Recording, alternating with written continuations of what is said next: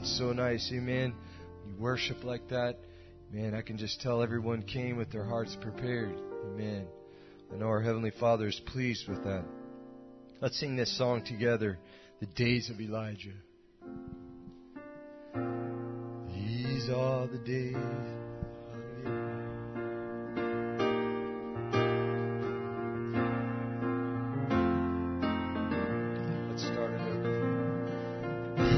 Are the days of Elijah, declaring the word of the Lord.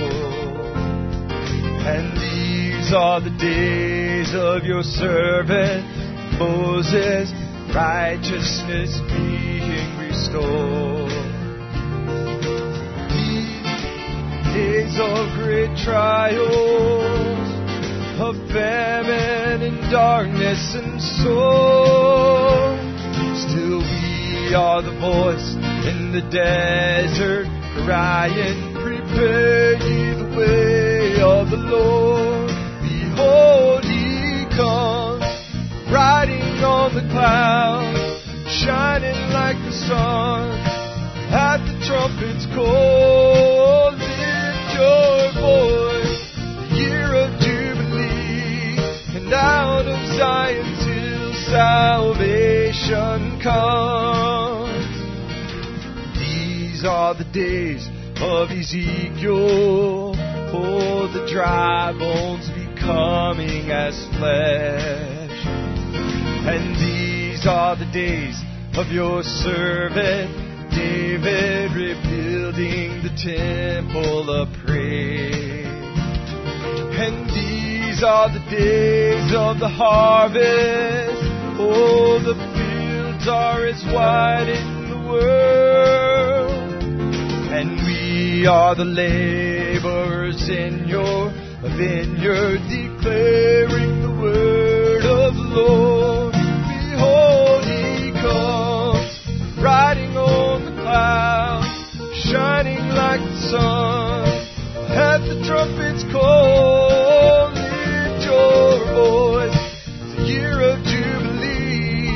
and out of Zion till salvation comes. There's no God like Jehovah. There's no God like Jehovah. There's no God like Jehovah. There's no God like Jehovah. There's no God like Jehovah. There's no God like Jehovah. There's no God like Jehovah. Holy riding on the clouds, shining like the sun. Oh, lift your voice, it's the year of Jubilee, and out of Zion till salvation come. Let's sing Jehovah again. There's no God like Jehovah. There's no God like Jehovah. There's no God like Jehovah. There's no God like Jehovah. There's no God like Jehovah. There's no God like Jehovah. There's no God like Jehovah.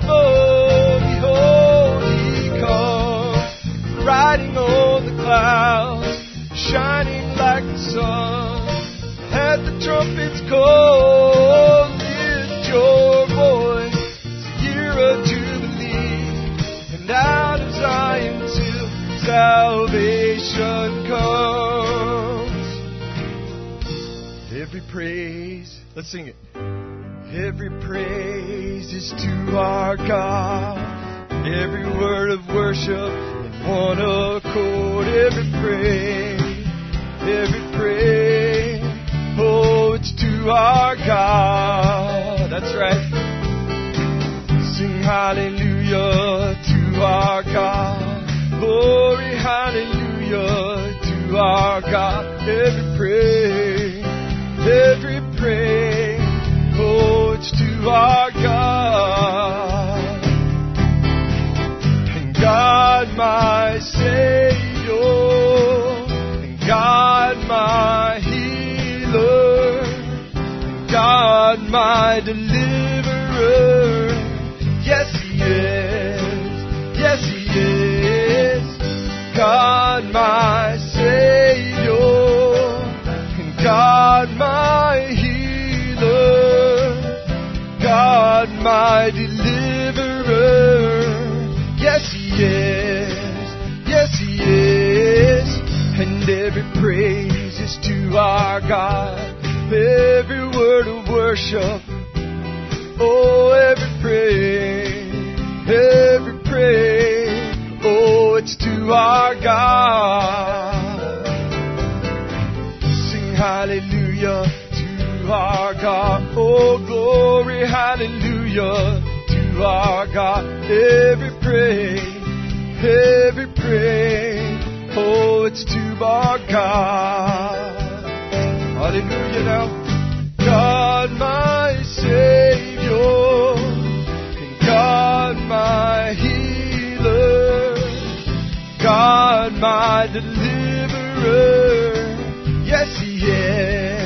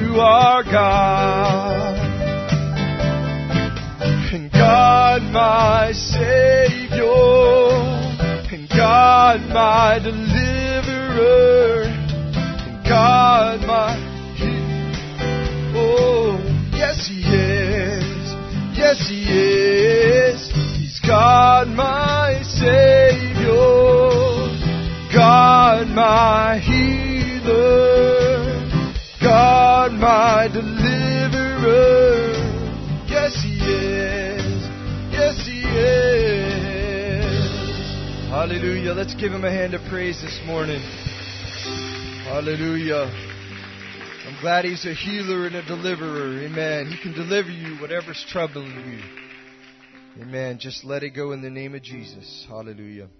We're going to change order of our service at this time. Amen. And take our special needs to the throne. And I'm going to ask Brother Andy Irish if he would make his way forward to take these needs to the Lord for us. Amen.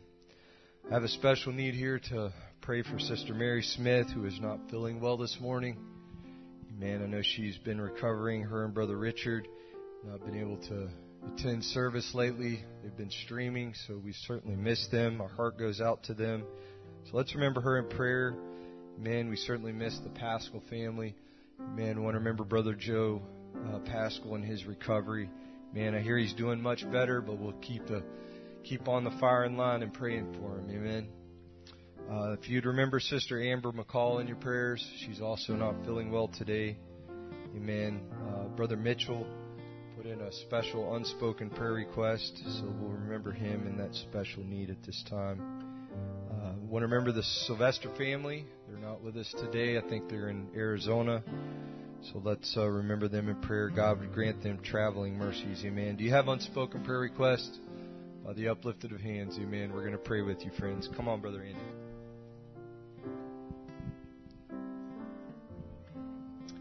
Precious and lovely Lord Jesus. Lord, our heads are bowed from the dust of the earth where you have taken us, Lord Jesus. And Father, we approach your throne of grace, your throne of mercy. And Father, we, we ask that you wouldn't look at us, Father, but that you would look at that sacrifice. Because by faith, Lord, we lay our hands upon that sacrifice. We identify ourselves with that sacrifice that you made for us at Calvary, Lord.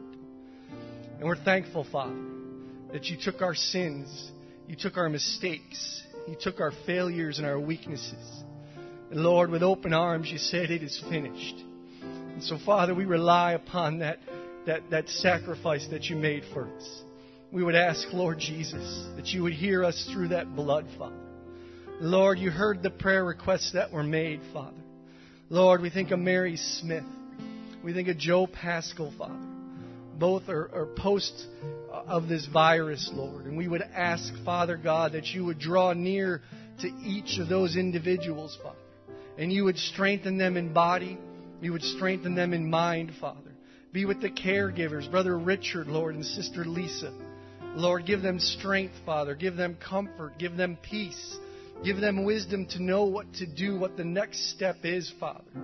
And Lord, we pray for Amber McCall, not feeling well.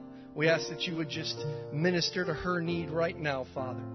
Lord, we think of the Sylvesters. They're traveling, Father. Be with them, Lord. Put a fiery wall of the word around them, Father, and keep them safe. Lord, we think of Mitchell, Father, who has an unspoken prayer request. Many hands have gone up, Lord, when, it was asked who has one as well. Father, what is unspoken to us is spoken to you, Father. And so, Lord, may you meet that need. May you meet the need of Brother Mitchell, Father. And may you make it clear to him, Father, that you answered that prayer. And Lord, those that raised our hands, Father, meet our needs, Father. Not necessarily our wants, Lord, but our needs. And Father, as we change the order of this service, as we get ready to, to hear the word, Lord, we ask that you bless the worship service. Lord, come. Anoint this service today, Father. Anoint each and every individual here. Anoint the man of God that will stand behind this pulpit, that will speak the words of life, Father. And I pray you would open up our minds, you would open up our hearts in a way never before. Grant us revelation of your word that would cause us to walk closer to thee. And we ask it all in the name of Jesus Christ. Amen. Thank you, Brother Andy. You can have your seats. Sister Kristen has a special for us this morning. As she's making her way, we'll just sing that song. Brother Keith, you're playing there. For you have been my strength in times of trouble, a tower above my enemies. Lord, I will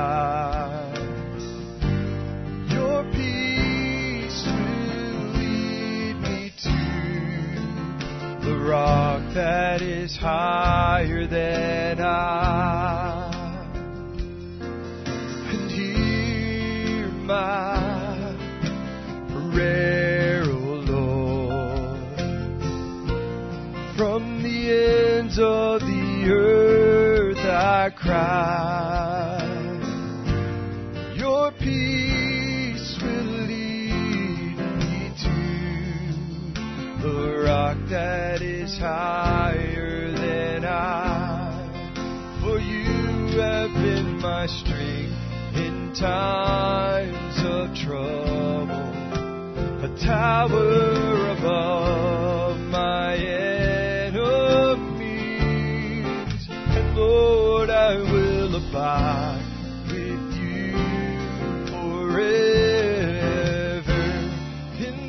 in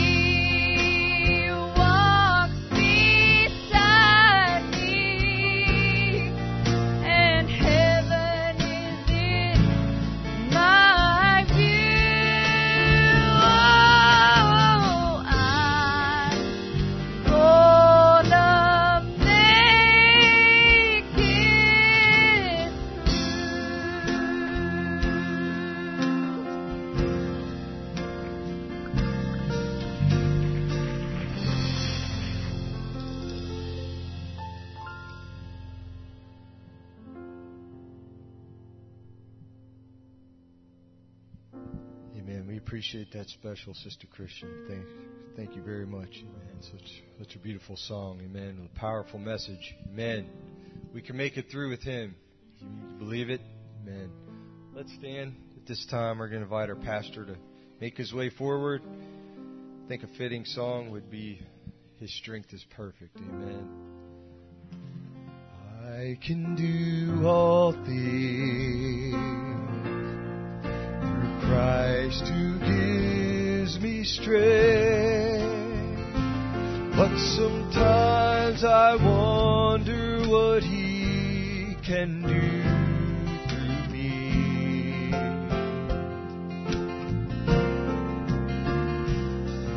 No great Success to show.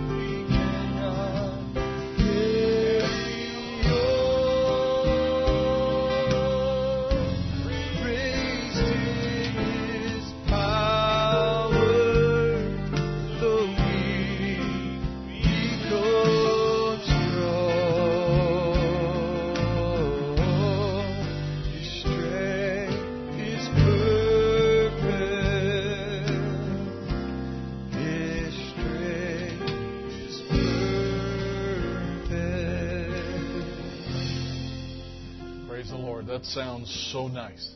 Let's go to him in prayer this morning. We got a couple of requests that I want to bring to you, and one of them is uh, for uh, the male family not here today. Annie's not feeling good, so we want to remember her in prayer. And there's also a brother uh, from Brother Steve's church up in Virginia. His name is Gerald Crowell, and uh, he's been diagnosed with cancer, and we want to remember him in prayer. His situation is not good.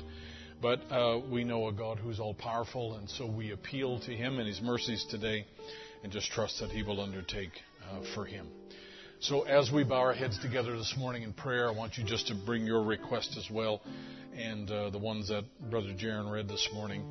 Heavenly Father, we approach your gr- throne of grace and mercy today, and Lord, it's just it's just so wonderful to come into the sound of the saints worshiping Lord, and not just singing uh, the song, Lord, as nice as it is, but to be able to worship in spirit and in truth and to be able to, to know our Maker and to be able to sense your presence among us.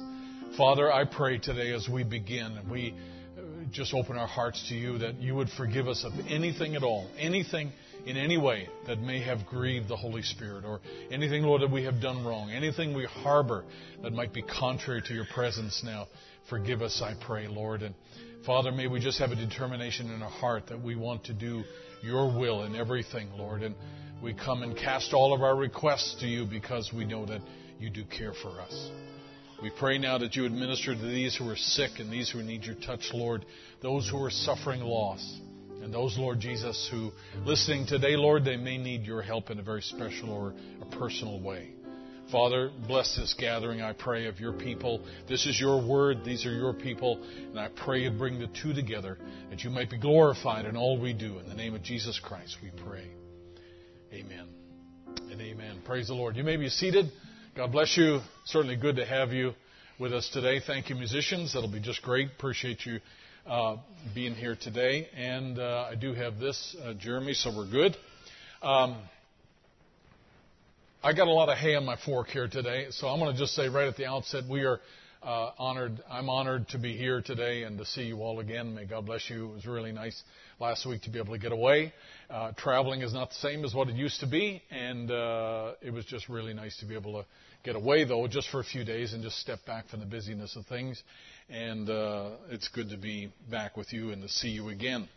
Um, we uh, just wanted to say a couple of things that I don't have pictures for, and that is uh, that we are uh, nearing the end of our renovation for the sanctuary. Don't go in, don't look, uh, but we're nearing the end of that, and uh, Brother Ben and his all of his crew have done a tremendous job, and uh, we appreciate that very much. The sanctuary is going to be different. It's going to be very different than what you're used to, uh, and we're going to uh, have some changes in relation to seating and everything else. So we'll let you know about all of that. But the crew has worked very hard. It looks really great, and I think it's going to be a real blessing and a real improvement. Even even the screens, the old big screen is gone out of the center of the place. I mean, it's all different, and and we're just we're just excited about it all.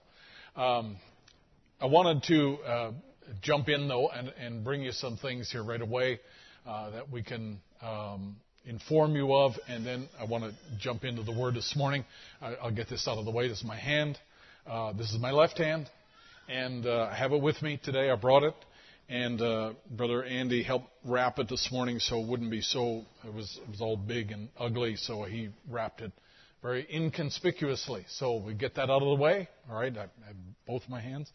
Uh, I appreciate everybody's concern and the and the uh, emails and texts and the flowers and everything else. I got flowers, and I, you know what? They were great, uh, really nice, and I appreciate that very much. And uh, all the uh, concern. And hopefully, this is a, a, fix for the for the problem, and it feels better already. I can do this, and I just have two weeks where they're going to let it uh, where it's supposed to heal up, and um, then we get those stitches out. We'll be on the way. Brother Caleb, great to have you today.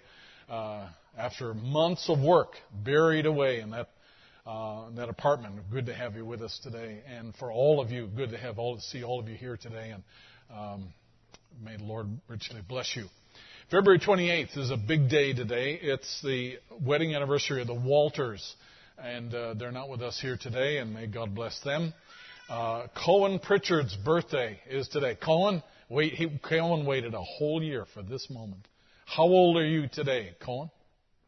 Nine years old. Wow. You hold out for the big birthday today, buddy. And Joel Johnson's birthday. And Joel's not here. Joel has a true leap year birthday, right? So this is, we don't have a 29th this year, so he gets in on the 28th. He's the only guy I know has a real leap year birthday, so he's still a teenager. March 3rd is Peter and Rachel's uh, anniversary. How many years? No, how many? Nine years? Wow. Wonderful. God bless you both. We appreciate Rachel and Peter. And then March 4th is Johnny Reynolds' birthday. But Johnny, how old are you? 67 and holding. God bless you. Speaking about birthdays, uh, Brother Aaron and Sister Trish are home. The whole family's home. And uh, they're uh, watching this morning. This is Runyararo. You Ningamaza. Learn it. Learn it well. Brother Aaron's going to teach us how to say that properly. It, it's a beautiful uh, greeting in Zimbabwean in the Zimbabwean culture, and it means peace and blessing, shalom uh, to somebody. Uh, he can explain how this works, but this may uh, this is is not you, it's you, and uh, it's it's a, a, beautiful name. But she's just a, a real treasure. I'll tell you what, uh, it's just a blessing. All right. Brother Anwar and his crew have been working diligently to get books spread out in Pakistan. So I just wanted to show you some of the uh, faces of the people who are receiving books over there. And uh, these are now going far and wide. So they're going in, the uh, many churches that are scattered around the country over there, and they're pretty excited. Uh, I love this picture, and uh, they're all uh, all showing their books over there. Now, this is a, a, great thing for them because they have about a 70% illiteracy rate in the country of Pakistan. So, Brother Anwar years ago began, when he came in the message, he began a Bible reading program uh, that taught the people how to read. And if they could read, by the end of the instruction, they got their own free Bible. And now they get a Bible and a church age book. So they're, they're pretty excited. But he started that program years ago when he was there. He came in a message about uh, 2000, and uh, he started that right away because there was such a high literacy rate in there. But among the believers, it's disproportionately low because of what Brother Anwar did in teaching the people how to read and hold classes. So when that caught on, it, it caught on among all the churches around the country. So they have a very high literacy rate in that in that part of the world, and they're uh, able to read. So they're just excited about now about having these books uh, in their own language over there. Now, uh, you remember our familiar face, Brother uh, Angelus, over here on the on, on your left. Uh, Brother Angelus works in the southern part of Tanzania. This is a heavily populated, very poor, very um, uh, disconnected part of the world.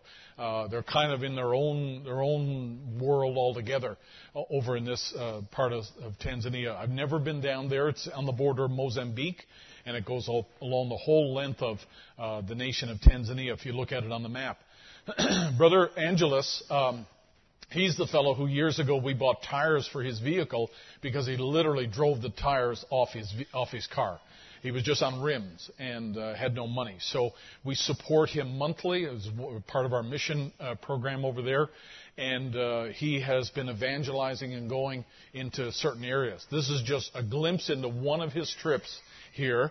And he uh, found this little group that embraced the message. They all received it. The pastor, everybody came into the message all at the same time. These pictures that I'm going to show you now, uh, some of them happened this morning, so this is fresh off the press here. On the right, some of you will remember this is Brother Exaud. And Brother Exaud, uh, it was a, a, he still is a, a, missionary over there, and a great friend of Brother Zephaniah Peters. Uh, done does great work, travels extensively, and he went down to visit Brother Angelus and held these meetings down there. This is their church. They had enough money to build walls, but they didn't have enough money to finish the roof. And so they just put rafters up there, but they had to stop. And so they've been worshiping in this place for a long time. And now they, um, now they all embraced the message and came in. So whatever support they had uh, is gone now. It's dissolved because they, uh, embrace the message. So once they embrace the message over there, they're disconnected from the denomination and everything else, and they're on their own. And so this is their uh, this is their building, and they're just really excited now about their newfound faith. And uh, I, I I thought, wow, this is this is just uh, tremendous, you know, to see them come in. I posted these pictures this morning on my way down uh, my wife drove. When we entered North Carolina, my wife drove for a little bit. And so um, I posted a couple of these pictures. And by the time I got to church, the money was raised already by different ministers and churches to put a roof on their building and, and take care of it. So that's already done. And we're thankful for that. And I told Brother Elias yesterday, just in faith, I said, you go ahead and find out tomorrow what the price of a roof is, and we'll, we'll help them out and make sure that they get their building sealed up there. And uh, so again, you can look at the countryside. I mean, this is this is pretty rough. And uh, you talk about the muddy Jordan. These are six sisters who were baptized in the name of the Lord Jesus Christ this weekend. This is a picture from today, and they were baptized uh, in the name of the Lord Jesus Christ. And so these folks are just excited. I mean, they're more excited about the message than the roof. That's for sure. They don't even know about the roof yet, but uh, they're excited about the message and they're just uh, embracing it. And then they begin to spread that around the, the community down there, which is really great. Watch this quote. This is not part of the sermon this morning, but I want you to watch this quote. In 1963, Brother Branham says, I have greatly enjoyed the congregation, your fine response to the ministry. He's out in Arizona somewhere. He's at the beginning of the service.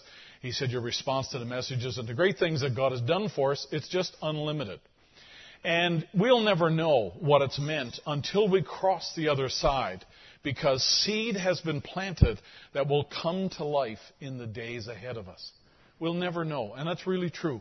We'll never know as a congregation all of what you've given and all of what's been done. You'll never know what that's meant until you get over on the other side. And they'll say, oh, whoa, are you from HBT? Wow. I got a book or I got a tract or we had a minister visit our church or whatever else. You'll never know those stories. And, you know, it's one thing to say that, right? Because uh, this is really true that there are seeds being planted, there are things being done in the lives of people that you may have a part in, but you never really see, uh, you know, you never really see anything tangible as a result of that. Many has been healed. Probably at this moment knows nothing about it. And after a while, you find out it's gone. So this is Brother Branham now, and he's saying many times he goes into meetings and there's supernatural things done among our congregation. He doesn't even know anything about it. He's gone to the next meeting, and people the following week are being uh, discovering, wow, I don't have that sickness anymore. That lump is gone, or whatever else, and they're you know they're thankful for that. He never hears about those things. He never knows about that because he's gone. He's moved on to another place, and many of those people would never have the opportunity to tell him in person. And he said, uh, and we find out that so much, it isn't just what you see happen. You never know what's going to happen what will happen as a result of it. So just because you can't see it doesn't mean that God's not doing something. All right? And then sometimes God will give you a little glimpse into something and let you see that what, what, you, what you've done or what, in what way you've helped, it's brought results. Okay? Let me tell you a little testimony. In the year 2000, between 2000 and 2005, uh, I traveled extensively with Brother Lonnie Jenkins, and we went into Russian speaking countries. We went other places, but we traveled in the 11 nations that speak Russian that were the former Soviet Union empire. And we traveled there and helped establish the message, and Brother Lonnie was really used of God to help teach the people and establish them in the current faith. While we were over there, we made good friends, and there was a brother who was there. Uh, his, this, this is Brother Slava and he lives in Ukraine. He lived on the coastline. He was a, a dock worker, big guy, strong guy, but he got tuberculosis. And uh, it was very common over there, and uh, he was put in, a, a, not an asylum, what?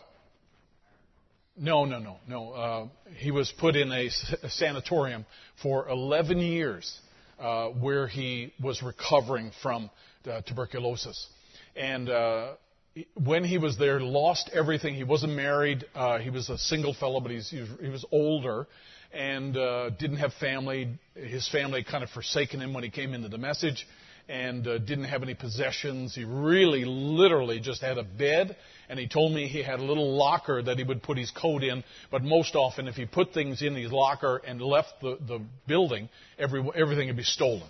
So he literally had nothing except the clothes that he had on his back. And he would slip out of the sanatorium and come to the meetings. And uh, he was there, and I met him, and we talked and fellowship with, and I, I, took an interest in him because I just felt so bad for him. Uh, you know, there was he was getting treatment, uh, but there was just really not much that was happening positive in his life, and he was very downcast about that. And he says, uh, "Dear brother Barry," and he wrote me this week uh, on Thursday. I got this email, and I hadn't seen him for 18 years, probably 17 or 18 years. Hadn't seen him, hadn't heard anything about him. Uh, never knew anything about what happened to him after that. Because when I uh, met him, he was still in the uh, in the sanatorium. First, he said, "I'd like to thank you for the sacrifice that your brother showed for us. As for me, it was not just some support, but something that was strengthening." And behind my shoulders, 11 years of a tubercular hospital uh, inpatient. So he was in inpatient. They uh, they had determined he had tuberculosis. Allowing myself sometimes to run away from there to get to the convention, it was a precious time for me having fellowship around the Word and being with the saints. It was like we were singing, uh, We Will Stay in Favor and We'll Go Again. It's a Russian song. God alone knows how it was, and that's how they say the word how. It's, ha, uh, it's with an A and when I was in that hospital for those 11 years. But he is the one who is faithful, and I'm sending photos, he said, in illness as well as after the Lord brought me out of that hell. This is my precious family. Now, uh, pardon the vernacular, but I stayed in a sanatorium one time because they didn't have hotels in the town. There was, there was not many tuberculosis patients, so they converted the sanatorium into a hotel. It looked, felt, smelled, operated like a sanatorium, but it was a hotel. And we stayed there. It was the place where, when you turned on the water, the first color you got was black, and it went to brown, and it went to gray, then it went to cloudy, and then it went to clear. And uh, that was the way the water was in that place. Anyway, he stayed there for 11 years. This is my uh, precious family, which I've received from God's hand. He says, May God strengthen you and those that are listening and so forth. And so he, he sent me these two pictures of currently married, got two young kids, and he just looks so happy. Uh, just such a difference. And I, I, was thinking, I was really touched by that uh, testimony that he gave, and I was just, um, just really blessed. Now look at the quote again. He says, "We'll never know what it's meant until we cross the other side, because seeds been planted that will come to life in the days ahead of us." And many has been healed, probably at this moment knows nothing about it, after a while you find out it's gone. And we find out find so much it isn't just what we see happen and never know what's going to happen, what will happen as a result of it. So over that time that I knew Brother Slava, we, I, I became interested in his sickness and so forth and helping him. And I brought over uh, vitamins and, and remedies, everything that I could because he had nothing. And so we brought over things for him. And uh, Sister Sarah Braun, uh, was uh, knowledgeable about that, and she sent me a bunch of stuff, and I uh, brought it over, and we uh, helped him. Uh, that's what he was talking about. The medicines he said it was strengthening for him, and uh, that's what we did over those uh, over those years, and over time. Uh, he recuperated from that and was healed, and uh, you know went on to um, get married. And I'm, I mean, I, I would just, I was just so so blessed to uh, to have that testimony. Because sometimes, you know, you just don't know what effect you have in a people's life, you know. And, uh, you know, for some of you folks, you think, well, I'm not really a part of that directly. But, you know, you give a little money or you're involved in something else that's there, maybe travel a little. And then down the road, you realize what it meant to people for you to take an interest in their, in their cause, you know, in their situation. So uh, I just threw that in there as an encouragement for you to, uh, to realize that uh, even though you can't see it, God's at work in the lives of people, and you're very much a part of that. Let's stand to our feet. Let's go to uh, the book of 1 Corinthians, if you will. And uh, we'd like to read a little passage there. Sorry for taking so much time there, but um, you never had it last week. 1 Corinthians chapter 13, and we'll just read a little passage there. Appreciate it, Brother Aaron, taking the service last uh, last Sunday there for us. I had lots of good comments, and it was a real blessing. 1 Corinthians chapter 13 and verse 9.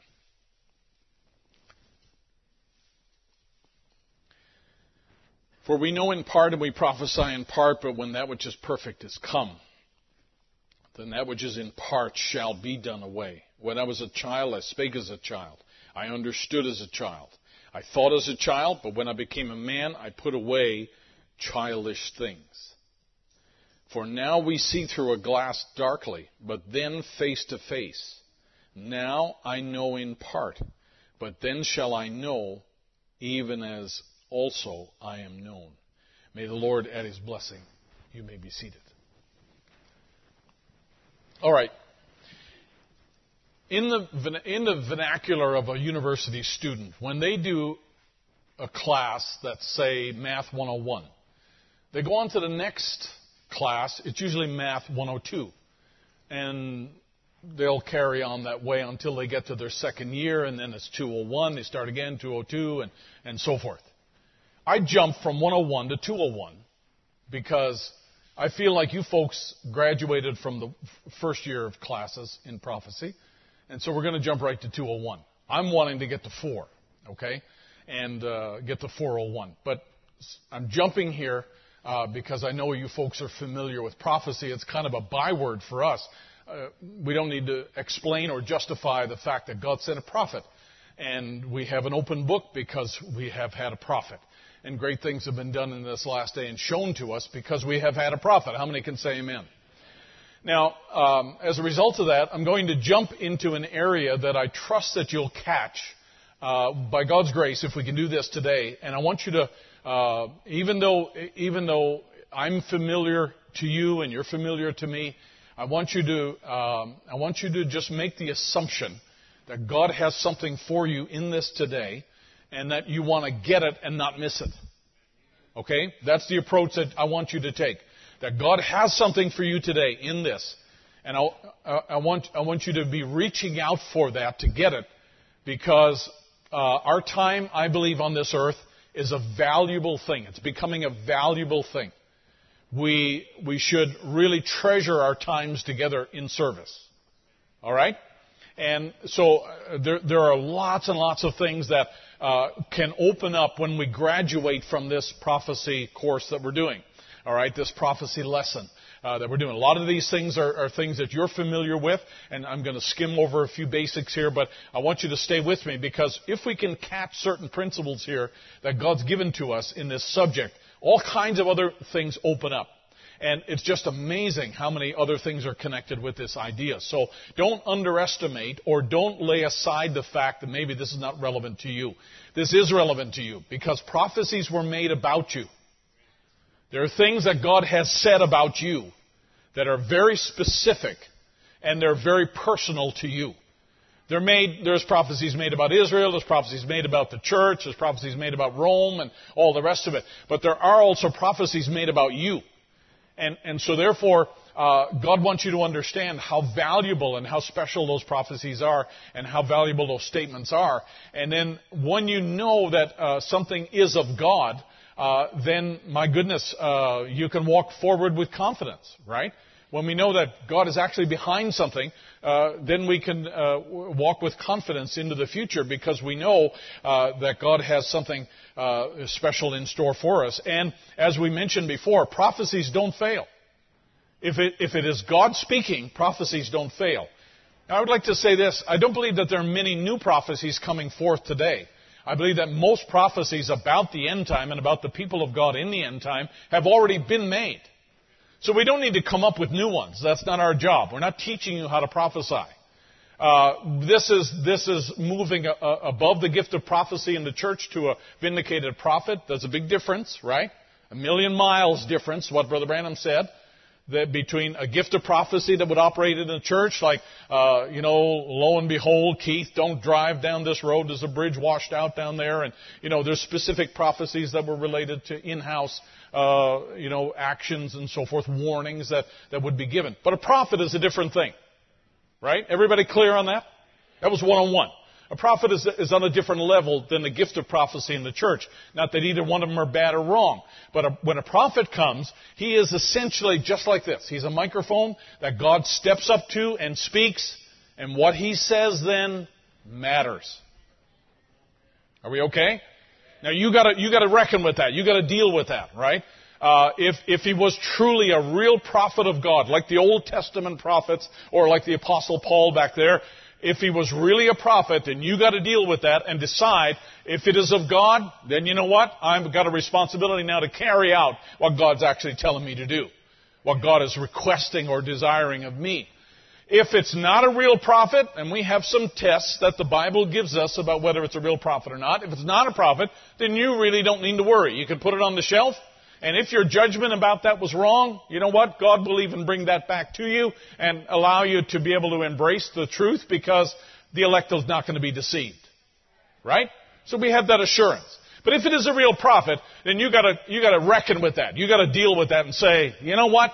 Uh, he brought us back to the true baptism in the name of the Lord Jesus Christ according to the book of Acts. Nobody was ever baptized in the name of the Father, Son, the Holy Ghost. No one ever was. Matter of fact, nothing was ever done in the name of the Father, Son, and the Holy Ghost. It was always done in the name of the Lord Jesus Christ. A prophet restored us back to that. You gotta deal with that.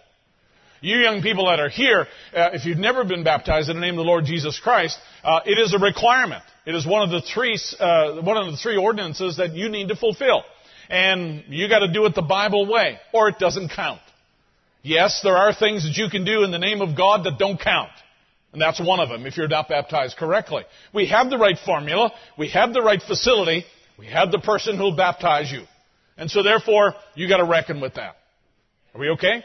The prophet restored us to that. So there's no question, there's no debate about that. There are prophecies, though, that are made on a more general level about the direction of the world, where things are going. Uh, nothing really about our times or the times ahead shock God. Let me say it again. There's nothing about our time, there's nothing about the times ahead that shocks God. Guess what? He knew it all even before we got to today. Even before we arrived at this Sunday, God knew exactly what everything was going to be like. He knew exactly what, uh, you know, how we got to where we are, and you know what? He knows what tomorrow holds. He knows what tomorrow holds for this church, this nation, and for you as an individual. He's got it already done. Do you believe that? And if that's true, if that's true, then you know what? It pays for us to know what God is actually saying or what God is declaring about that future that we don't see yet so that we can walk with confidence towards it. If you were not sure about where we were going, you may say, well, you know, wouldn't it be sensible for us to uh, join up with a bigger denomination or a church or a system or unite all the people together? Hey, we're not being pointed to that. We're not being, we're not being led to do that. Right? There's nothing in the, in the, in the realm of prophecy that indicates that we should do that. Hey, the sons of God are led by the Spirit of God. So therefore, nothing has changed that we still are led by the Spirit of God, right? We find though that these, these prophecies, these things that are, uh, that are happening now, that are unfolding now, uh, they, they are, um, there are certain generations that are called to turn corners. Every generation is not called to turn a corner. But we are in that, we are in that uh, group that are called to turn, I believe, multiple corners not only come out of her my people and be separate, saith the Lord, uh, being called out, but we are also being called into something completely different than even this world here. We're not being just called out of a system, we are being called into a kingdom. How many would agree? The prophecies tell us about that. And the prophecies assure us that that's what's going on. You've got to know what prophecies really do come from God and what don't. Right? We got to know what did God mean when He said this? What did God, uh, you know, what did God uh, intend when He when He made this certain statement here? The trap is that people will jump to conclusions about what those prophecies mean. All right? You know, I mean, I, I, can. Um, why don't I just follow this? Because I get in trouble right here. But let's just let's just look at what he said. Jeremiah chapter 29, the Lord promised Jeremiah to promise the people who are going into captivity, there will be an end to the captivity, you will return. And that return is what I'm going to call, in the Bible, an expected end. It's not a guess. We know exactly where this is going to take us, to Babylon. How long? 70 years. After that, we come back. We come back to the land again. It's an expected end. It's not a questionable end. It's, a, it's an expected end. And that's what Jeremiah assured the people. You find that phrase all the way through uh, in the book of Jeremiah. He's still God, Brother Branham said. He's right on schedule. The only thing for you to do is schedule your faith or align yourself with His being here, and it'll happen. You've got to recognize and, and accept the presence of God. You've got to believe and obey His word. Align yourself with that. And I will tell you what, you'll be walking in sync with Him. You know what? It doesn't really matter how long we have to walk on this earth as long as we're walking with Him. It doesn't really matter where He takes us as long as it's Him taking us. Right? It doesn't really matter how hard it is because, you know, like Paul said, I can do all things through Christ who strengthens me. Does God test us? Does God bring us to the brink? Something? Yes, He absolutely does. And mainly He does that to bring out character in us because where your destiny is taking you, where your path is taking you, you're going to need character. That's the only thing God's really interested in taking from this life. He's not interested in your wardrobe. He's not interested in your bank account. He's interested only in your character. And the way character is made is through the experiences of life and the things that you go through that cause, uh, cause you to turn to Him, that cause you to obey Him, that correct your false thinking, and uh, cause you to let go of things that don't belong in that kingdom over there. God doesn't want you to be miserable throughout eternity. So He's hard at work right now, doing the surgery, doing the necessary work to get out of you what doesn't belong in you in that land to come. Everybody okay? Alright, so the, the thing for you to do is not to come up with anything. You don't have to, you don't have to uh, design a plan. We're not going to divide the church up into work groups here today and come up with a better plan to get out of here. We don't need to do that. God's got it already figured out. You just walk with Him. All right? Everybody got it? If he, listen, if we got to divide the church up into work groups, I'm out. I, I'm not, I'm not a modern student at all. Lucas was working, you know, with his, in college and going through it and everything he did was in collaboration with a bunch of students. And then he goes to work, and then everything's a collaboration. I'm thinking, well, what happened in the old days when you went to school, took your own test, got your own grade? Now, I mean, it's like there's 10 or 12 people going across the platform getting a diploma at the same time. Forget that. I like the old days. Just, just walk with him. You and him alone. Fall in love with him. Don't worry about what, every, what everybody else is doing. And don't worry about what, the way the world is going. The world is going to throw some pretty crazy stuff at us before we get out of here. Don't worry about it. Just walk with Him. Fall in love with Him. Obey Him. Don't try to make your, your uh, desires, don't try to make His Word line up with your desires. Make your desire line up with His Word. You know, whether it's marrying an unbeliever, whether it's a woman cutting her hair, or whether it's, you know, f- feeling like you're above the law and you don't need to pay your tithes or whatever else. Hey, listen, get that foolish thinking out of your head. Walk with God. Find out what His Word declares. Live in that. Love that with all your heart. And don't worry about what the world is doing. The world is falling apart. It's nuts. And you're not going to correct it. You're not going to pray it back onto a firm foundation. It's nuts. And it's getting nutsier every day, if that's a word. Sirs, is this a sign of the end? Every one of you, he says, cleanse your heart, lay aside everything, every weight, keep it out of your way, don't let nothing bother you, don't be scared. There's nothing to be scared about. If Jesus is coming, it's a moment the whole world groaned and cried for. If it's something breaking forth now, a new gift or something, it'll be wonderful. If it comes from God, it'll be wonderful. If it brings us forward, it'll be wonderful.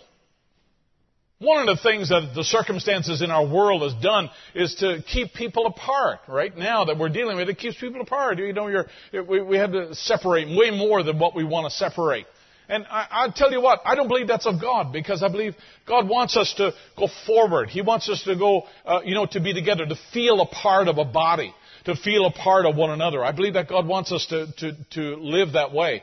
And Brother Branham says that, you know, if Jesus is coming, if this is that, which the Bible speaks about, then you have, number one, you have nothing to be scared about because He is coming for you, number one. And number two, He's going to equip you with everything you need, not only to see Him, but to walk with Him and to leave this world with Him. Right? So you have nothing to worry about. If you're predestinated, you should be thankful for that and that alone. And I will tell you something, if it's, if it's of God, if something is coming of, from God, uh, he, it'll be a wonderful thing. And there'll be revelation come with that. There'll be a peace come with that. There'll be a power that comes with that. There'll be a change in your vocabulary that comes with that. You should not make the assumption that just because I've been in this church all these years, that that means I'm automatically included in that number. Remember, remember, remember this. There's nothing that replaces a new birth. And a new birth puts you in harmony and in union with Christ, right? A new birth does that. It puts you in a relationship. Brother Branham said it starts a relationship with Christ. And there's a, uh, there's a, a desire, not like the Pharisees had. Jesus said, if you love me, you'll keep my commandments. Right? He said, if you love me, you'll keep my commandments. It's it, the reason we follow and the reason we obey and the reason we strive to change is not because we have to, but because we love Him and we love His Word. All right? Everybody all right? We're still on board? Everybody okay? I can't hear you real good. Number one, my ears are plugged up. And number two, your voice is lost in this. So if you want to be loud, you're not going to stand out. You're okay. All right? If you want to be loud, say amen or clap your hands or do something, it'd be great. All right. So remember now, here's the instructions of a prophet. All right. 20th century prophet to a 20th century congregation. That's us. And he says, don't let nothing bother you. Don't be scared. Nothing to be scared about. Everybody believe that? Say amen. You got to practice that. You got to work at that. And you got to get your eyes off the wrong thing in order to believe that and, and be confident with that, right? Because the world's message is full of trouble and tragedy and, you know, calamity upon calamity, but that's what Jesus said would happen in the last day anyway. Oh my, he says, what a time. It's serious and solemn thinking. It will, it, and it would be, and if it would be time for me to go, Lord, I'm yours. If it's time to go, and hey, uh, Lord, I'm yours. It's, this is up to you. I'm your son. I, you called me into this, and, and Lord, I'm your, ch- I'm your child. When it's time to go, I'll go. When you're finished, come Lord Jesus. I don't say I desire to part. I don't. I've got a family to raise. I've got the gospel to preach, but that's according to His will, not mine. I don't know. I'm just stating to you what it is. What is, if, if, what is, God will bring it to pass, but sirs, could this actually be that when God is shutting it down? And I don't know. I'm, I'm, just, I'm throwing this quote out to you here, and you, you reckon with that. You think about, is this, is this, this was 1962, but is this really the culmination of that? Is this really the end of what God prophesied about the end of the Gentile dispensation? Is this really that? I mean, are we really on the doorstep of this thing turning to the Jews? Remember, when it goes to the Jews, according to Revelation 11, there's no more for the Gentiles. There's no more grace for the Gentiles. There is a time when grace ends. There's a time when you can knock at the door of salvation and you'll find nothing, right? It'll be no different than you outside the ark when Noah in there and his family knocking on the outside. Noah didn't close the door. Noah couldn't open the door. Right? And there will be a time when, and, and God does that. We don't, most people don't teach a God like that, but God will do that. God will shut it down. Right? And so therefore there's, you know, hey, think about it this way. You remember when the children of Israel went across the Red Sea on dry ground? There came a point where the water went back. And if you weren't already over, you know what?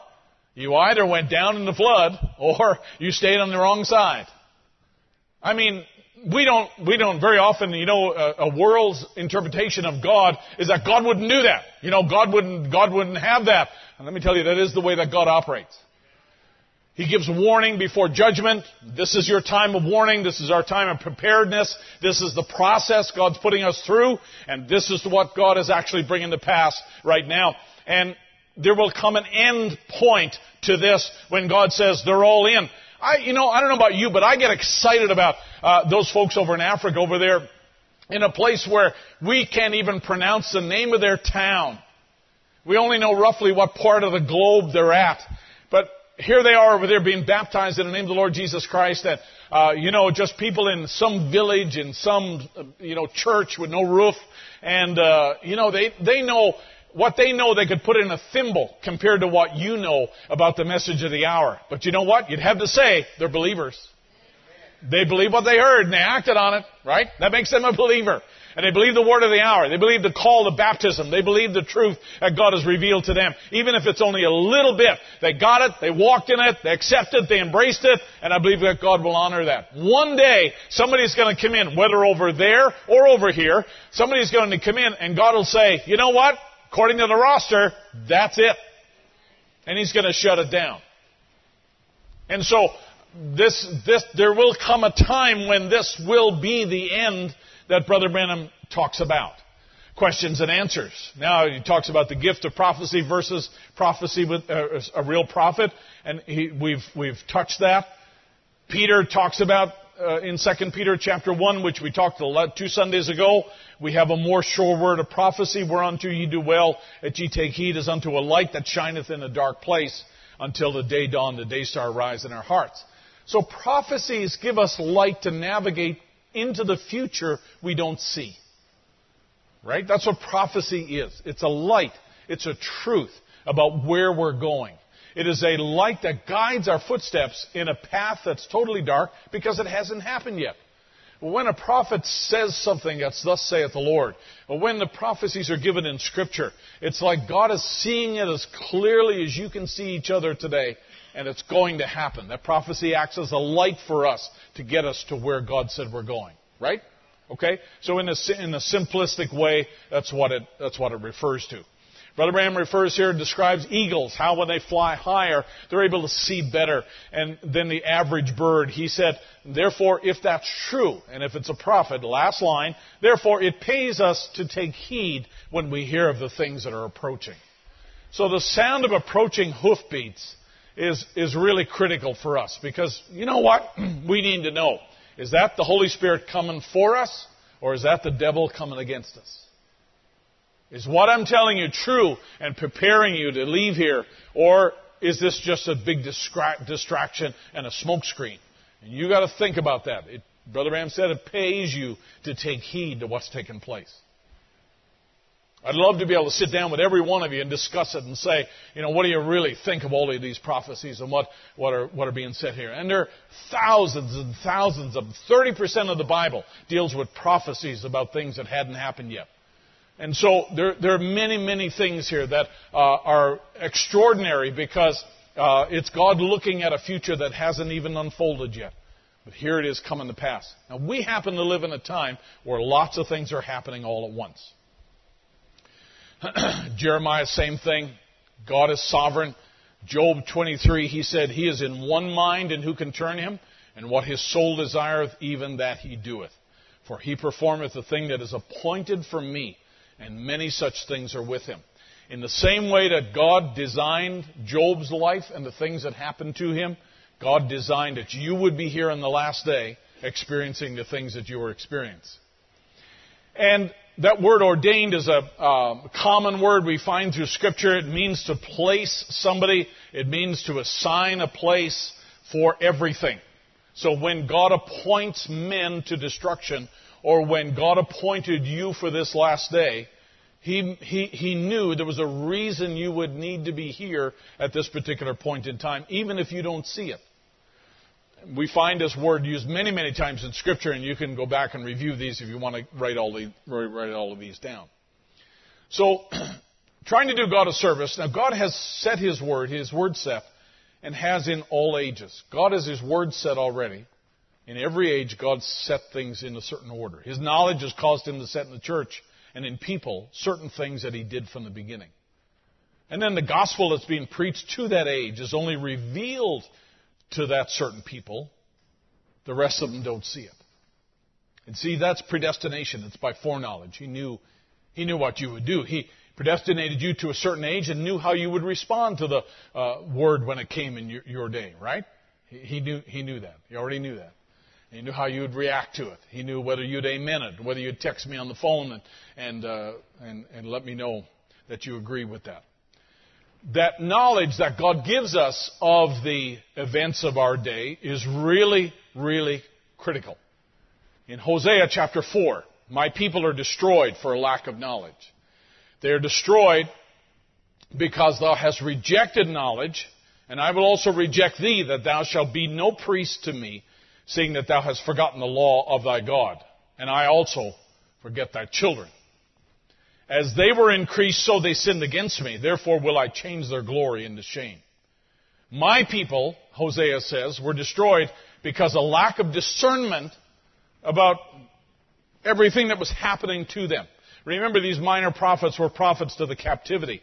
And the reason that we have the judgment cycle in the world back in that day, the reason that we are where we are in Babylon is because people failed to discern what was going on around them.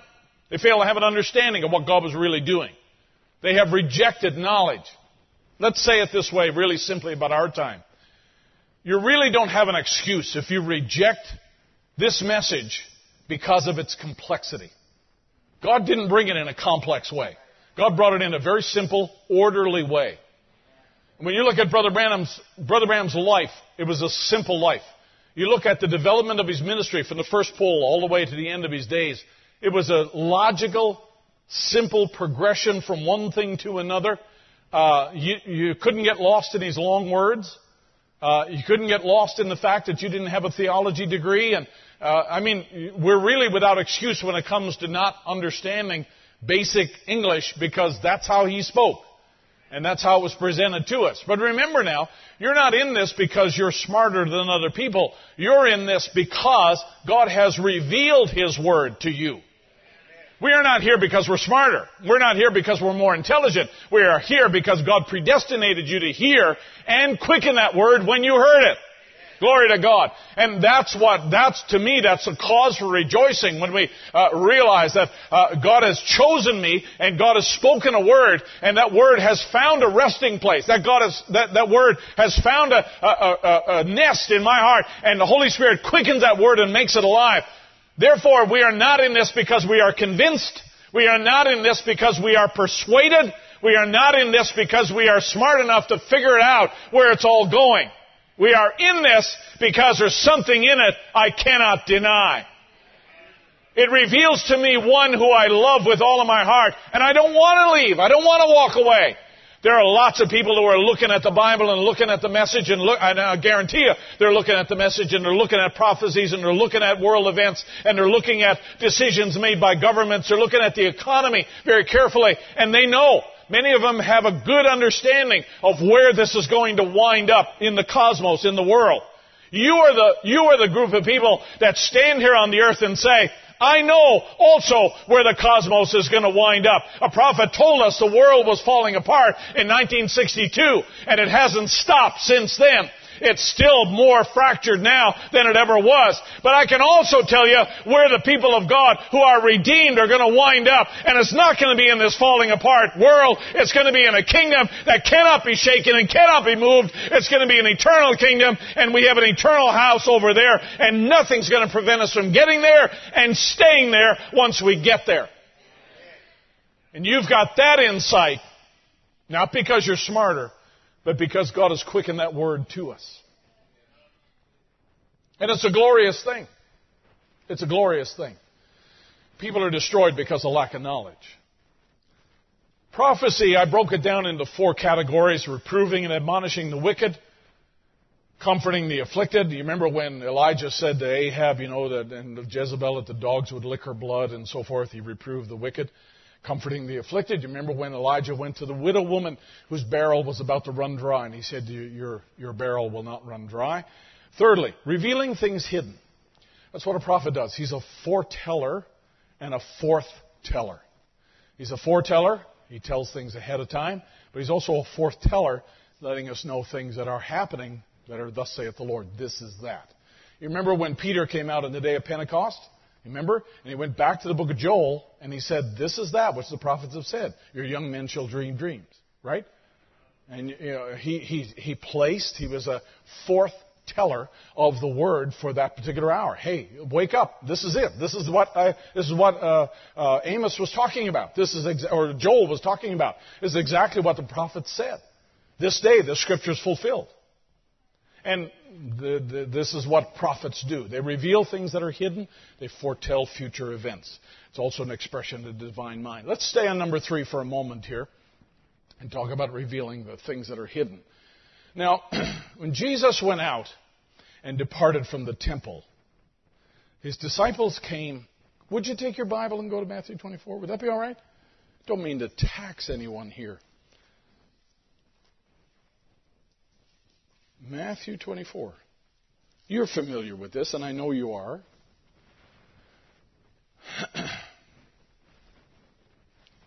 what starts out seemingly to them which would be an innocent conversation or an innocent set of questions, Jesus expounds on a period of time that was going to, a series of events that was going to take 2,000 years to unfold. Now, they didn't know that. They didn't know that this is going to take 2,000 years. They're still thinking imminent overthrow. Let's throw the Romans out. I mean, isn't that why you're really here? That's kind of underneath what the question is. Aren't you really here to take the kingdom back, kingdom of Israel back, make it like it was in the days of David and Solomon, and throw these Romans out? I mean, isn't that really why? What? Go ahead and do it. That's what they wanted. They didn't want to have to pay taxes to Rome any further. And this question comes up several times. Jesus said unto them, See not, see not all of these things, and verily I say unto you that there shall not be left one stone upon another that shall, be, shall not be thrown down. And as he sat on the Mount of Olives, the disciples came unto him privately, saying, Okay, explain now what you're actually talking about. When shall these things be? What shall be the sign of thy coming? And thirdly, about the end of the world. You're answering in a, in a way that we need to have some enlightenment here about. And if you don't mind, tell us the answer to these questions. The chapter continues on with prophecies about things that are going to happen here that are very important. Verse 14, for instance, this gospel of the kingdom shall be preached in all the world for a witness unto all nations, and then shall the end come. Jesus is actually looking at nations that haven't been discovered yet. There are nations he's talking about that they don't even know they're nations yet. Right? And 15. When therefore you shall see the abomination of desolation spoken of by Daniel the prophet stand in the holy place, whoso readeth, let him understand. Then let them which be in Judea flee into the mountains, let him which is in the housetop not come down, and so forth. He's picking up a prophecy that Daniel had given years ago, and now he's bringing that right into kind of an imminent future here that there's going to be tragedy and trouble come to the Jews, to the place where this is going to be especially difficult for women. Because if you're with child during that time, it's going to be especially difficult. And, and there's going to be tragedy and pain and suffering strike the Jews. And he didn't say it outright, but we know, looking with hindsight, God's not going to stand for you during that time. I mean, when Titus rolled in and did what he did, Brother Branham said the Jews did what they always did. They went to the temple and prayed to God. they looked to Jehovah. Jehovah didn't answer. And here they are now over 2,000 years, and they come down to where Hitler and Mussolini, you know, they, they caused, I mean, there was hundreds and hundreds of children and babies that were killed when Titus came to Jerusalem. There was 1.5 million babies who died under Hitler and Mussolini. And no doubt those Jews with their heritage, because the Jews miraculously retained their identity over all of those 2,000 years. When the Polish came to America, when the Irish came to America, guess what? They were all assimilated into the culture of the nation they emigrated to, right? Not the Jews. The Jews supernaturally, in a sense, retained their identity and their religion and their faith and their standards over all the years. So that when they went back to Israel, they were still in tune with Jehovah and the Old Testament writings of Moses and the prophets. And so they did the same thing. They prayed to God and they looked to God in the times of the Holocaust. And they were marked, which was, in a sense, a precursor of the mark of the beast, and they were marked with stars. I saw the stars. I saw what Anne Frank wore on her uh, on her jacket. I saw the stars that were were uh, the the golden uh, star of David that was put on the sleeves of the Jews, and, and I saw them in Amsterdam and and uh, in um, uh, Auschwitz and different places like that. I mean, they were they were literally marked as a people, and God did nothing. I mean, when we look at it, it was God leading them by His tender hand back to the tree of life, right? Hey, that's not how we would think that God's going to fulfill prophecy, right? But that's exactly what it was. It was God leading them back to the tree of life and bringing them back into Israel again. And all of these things here unfold. Uh, this has, in a sense, this has very little to do with the Gentile people over this whole period of time. But if you don't mind, just come down, and there's where I wanted to, uh, to, to just share with you. In verse 32, in the prophecies about the next 2,000 years, Jesus throws in a parable. He says, now learn a parable about the fig tree. Because there's going to be an Israel on the other side of all of this that God's going to deal directly with, and they're all going to come in, and they're going to come in in a certain way under certain conditions. This is not the Israel you are a part of now.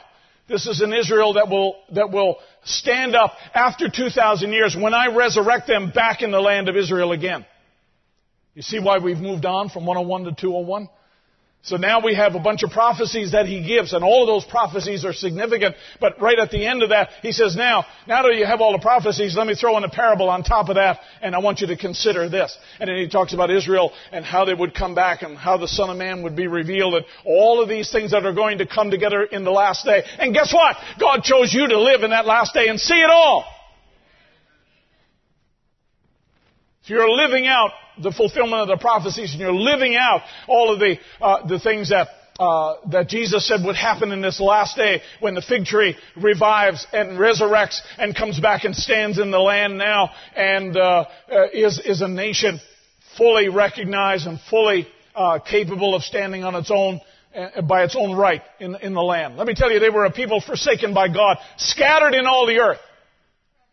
And the prophecy said that would happen. But the prophecies also said, I will bring you back in the land and I will establish you back in your homeland and I will be with you in Jerusalem and Jerusalem will be a burdensome stone to all the nations, but I'll be there with you during that time when it all winds up. And you're living in the day when it's coming to pass. You're living in the day when it's happening. Prophecy reveals things that are hidden. Now, here's Brother Branham at the end of 1962. It's the New Year's service.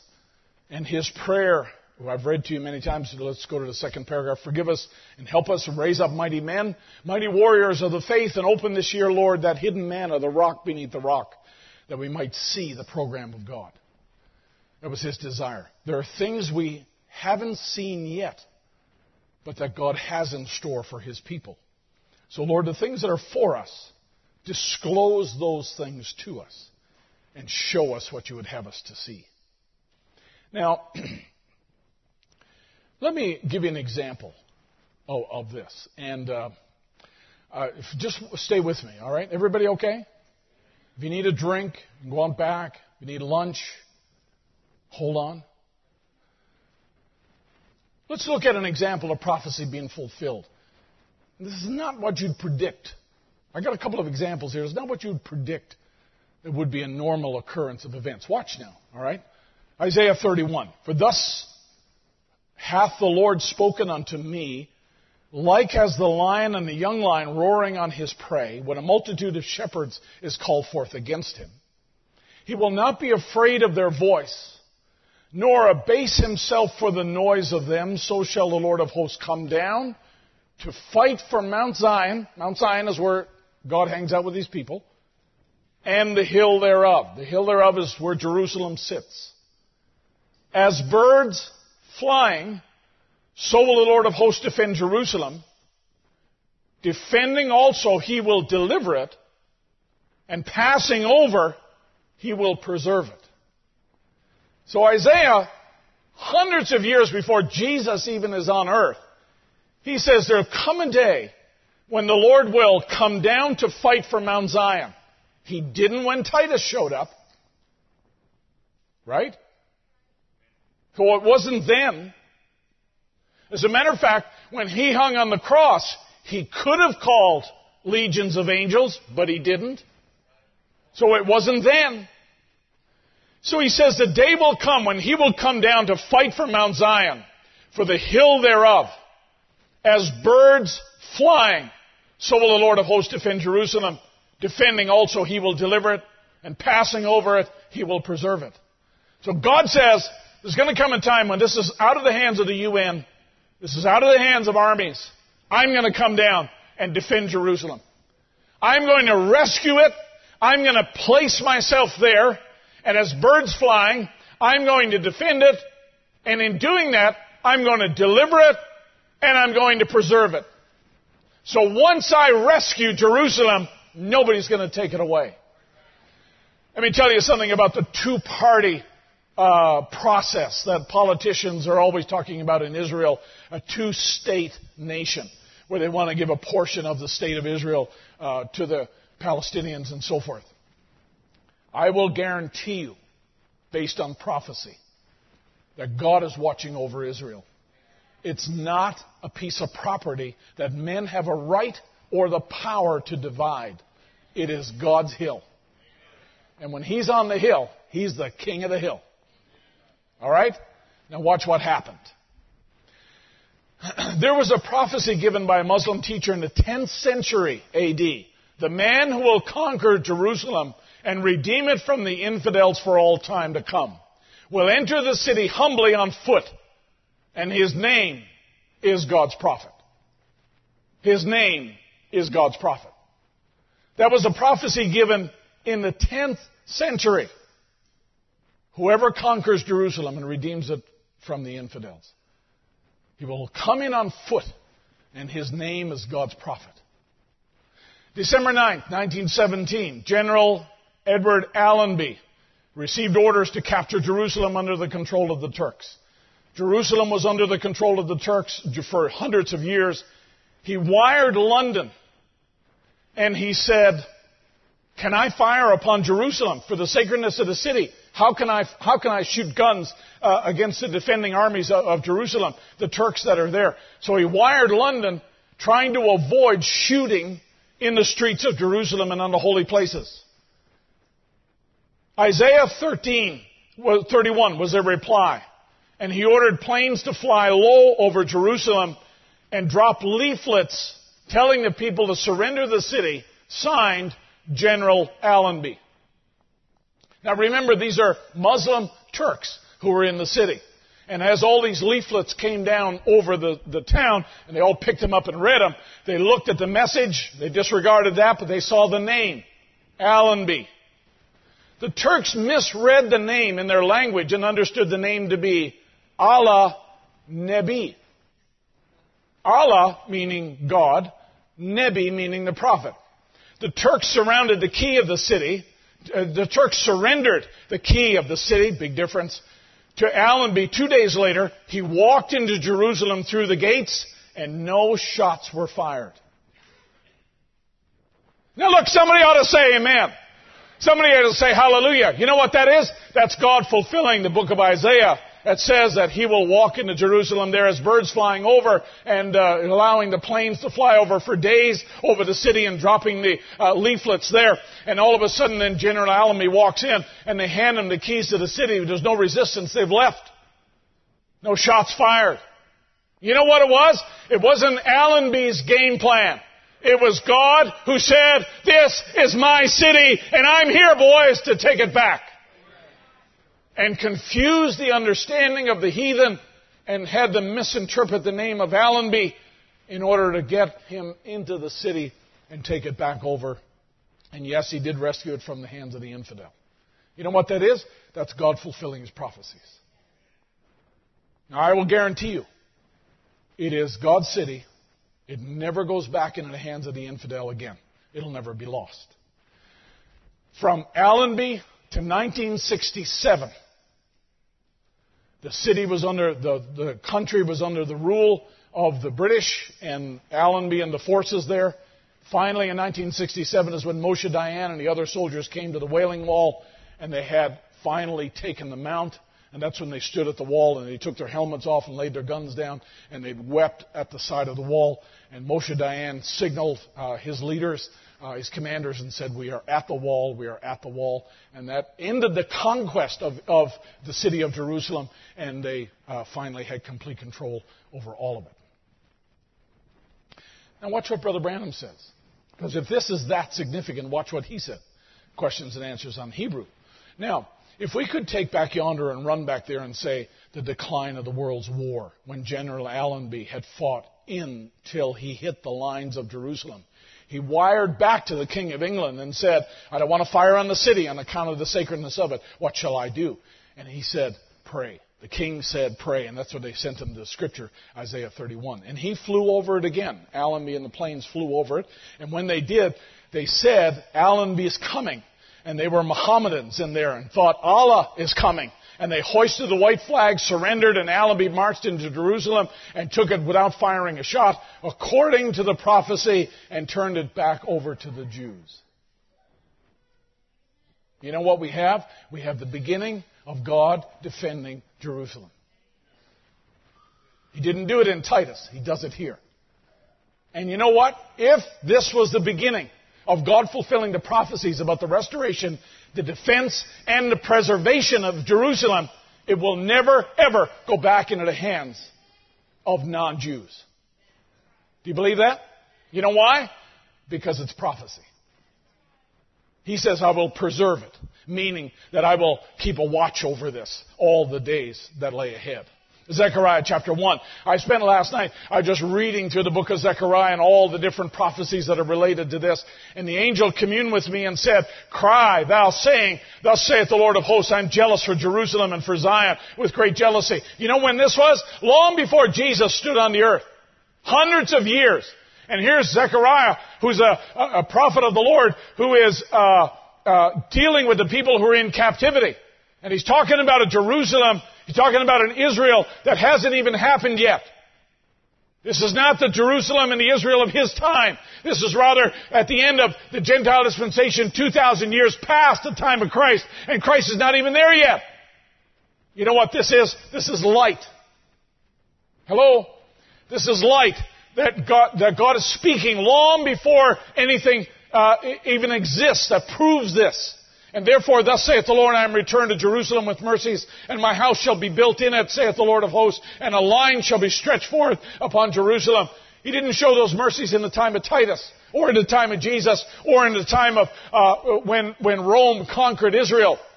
God allowed those conquerors to come. God allowed Alexander to come through. God allowed Nebuchadnezzar to come through. And God did not stand and defend his people. Zechariah is pointing to a time when it will happen, and, and, he says, My house shall be built in it, saith the Lord of hosts, and cry yet, saying, Thus saith the Lord of hosts, my cities through, through prosperity shall yet be spread abroad, and the Lord shall yet comfort Zion, and shall yet choose Jerusalem. This is all the promises that God is giving to, to Jerusalem. And the governors in chapter 12, you ought to take the book of Zechariah and read it and, and look at the things that are said in there. And the governors of Judah shall say in their heart, the inhabitants of Jerusalem shall be my strength in the Lord of hosts their God. The governors of Judah, the leaders of, Ju- of, Israel shall say in their heart, the inhabitants of Jerusalem shall be my strength in the Lord of hosts their God. And in that day will I make the governors of Judah like a hearth of fire among the wood, and a torch of fire in a sheath, and they will devour all the people around about on the right hand and on the left. And Jerusalem shall be inhabited again in her own place, even in Jerusalem. This is not just a gathering of Jews in New York City. This is a gathering of Jews in Jerusalem. And when Israel was established as a nation in 1948, Abdul Nasser, who was the pre- president of Egypt, said, with all of the other Arab League nations around about, they all said, we are going to push Israel into the sea. They had enough manpower. If they just literally walked over on the soil of Israel, they could have forced all the people into the Mediterranean. And they vowed before the world, we're going to push Israel into the sea. And Abdul Nasser got everybody together uh, in 1948 and waged war against Israel. And Israel stood there. Let me tell you, in that time, I've mentioned to you before, Ezer Weizman and the other people who were a part of the Israeli Air Force back then, they had no money and they had no structure. They had no armed forces like they do now. And when they were practicing bomb dropping in their planes, they would take sacks of flour and open up the cockpit and drop the sacks of flour out to calculate how, how uh, accurate they were with their target dropping on the ground. And that's how they did it because they couldn't spare the bombs. They only had so many bombs. Later on, that's when Golda Meir went to uh, United States and sat down with Richard Nixon and said, "Hey, we have nothing. We're at the point of losing everything. We have nothing." And Richard Nixon, uh, I believe, was anointed of God to use uh, that time to uh, told Indira Gandhi to go home, and there was all kinds of arms shipments that went to Israel. Let me tell you, it was not because of their ingenuity. It was not because of their strength that they stood. It was because God said, "I am with you now, and I'm never going to leave you. I'm going to preserve you. This is my place. Ye are my people. I'm going to bring it together. Do you realize, folks, crank it ahead and realize that we are Israel today in this real sense that the reason we stand and the reason we survive and the reason we still have an understanding and a cause to rejoice is not because of our own ability, but because God said, I will be with you, even in you, until the end of the age. And that is our preservation. That is the reason we stand. That's the reason that we're here today. Verse 7, and the Lord shall save the tents of Judah first. And the glory of the house of David and the glory of the inhabitants of Jerusalem do not magnify themselves against Judah. And in that day the Lord shall defend the inhabitants of Jerusalem. We are called in this age to be salt and light. Right? Christians are called to be salt and light. I will tell you something. People in the world do not like our light. They do not like the light we walk by. Many of them disdain the light we walk by. We believe that light, truth, uh, honesty, integrity comes from the Word of God, right? We believe that. We teach our children that. We preach that here every Sunday. Guess. Make a guess. Make a stab. How long do you think we'll be able to preach this over the airwaves? In a world where now Smart computers are shutting down people who say things that don't fit within the algorithm designed to flag speech that narrows, narrows the perception that everybody's equal. Let me tell you, the laws are not a million miles away. The laws are not a million miles away. The laws are here. Take a stab. How long do you think we're going to have the freedoms that we have to be able to do what we do? Uh, salt is an enemy to uh, to, to rot. Uh, you know, like if, if somebody takes uh, salt and they put it on meat or fish or something, it preserves it. Right? It's a preservative. And that's what we are. We are, we are salt. We are an enemy to uh, hybriding. We are an enemy to uh, decay. We are an enemy to breakdown. That's what we are. And we are, in a sense, we are a, a thorn in the side of this world's flesh. I will, I will, I will submit to you that I believe we are uh, not not individually. I don't believe that you know uh, the government's going to be hunting you as an individual or you as an individual. I don't believe that it's going to happen that way. I believe that there's going to be legislation that happens and rules that come into play that are designed in an overarching way to restrict the freedoms and make us, make us or force us to operate within boundaries that they have now established that they consider to be right and appropriate. We are going to be forced to mo- operate within those boundaries. And they're not, say, they're not going to ever say, I don't believe they're ever going to say, you people that believe the message, you're going to have to show up at prison tomorrow at 4 o'clock. I don't think it's going to happen. They're going to say, the boundary markers have changed. And now they're here. And if you want to worship, you're going to have to worship in here. And if you don't, you're going to be contrary to the law. And I believe that we're living on the doorstep of all of that happening. And I will say this to you, and I will say this publicly, that I believe that if what I'm saying is true about what God promised about Israel, that they were the offscouring of the world, but God promised to bring them back. Not only to bring them back and establish them in the land, but He said, I will protect you, I will defend you, and I will preserve you. All the time that you're on the earth, all the time that you're back in Jerusalem, I'll be there with you. I believe the same promise applies to us, that God said, I will bring you into the, into the presence of the Prince of Peace. I will bring you to the foot of the tree of life. I will bring you into the light of this day. And I will not only introduce you to that light, but I'm going to take away your sins. I'm going to establish communion with you in a way that you never thought possible. And besides that, I'm going to preserve you until your body's actually going to drop. I believe those are things for us.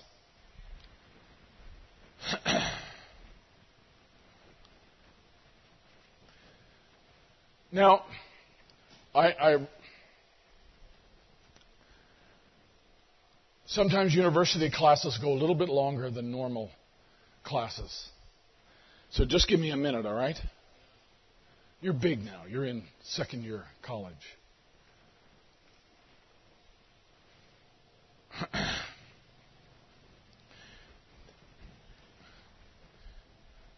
I'll pick this up again, but I want to just drop this in here with you. In the book of Haggai, and you don't need to turn to it. If you go to Matthew, turn left. It's, it's back there. If you go to Daniel, turn right. Uh, it's the third last book of the Old Testament. But read this portion of it with me. Haggai gathers the people together, and he says, Who among you saw the house in its first glory? How many of you people were alive when we left Jerusalem and the house was the temple? The house he's talking about is the temple. Now, you remember that the, the temple that, that the Old Testament refers to here was the building that they all worshiped in. But that was not really the whole goal, right? A building was not really what God was talking about. I mean, yes, He made temples, and yes, He made a tabernacle in the wilderness, but wasn't God looking for something greater than just a, a tabernacle like that?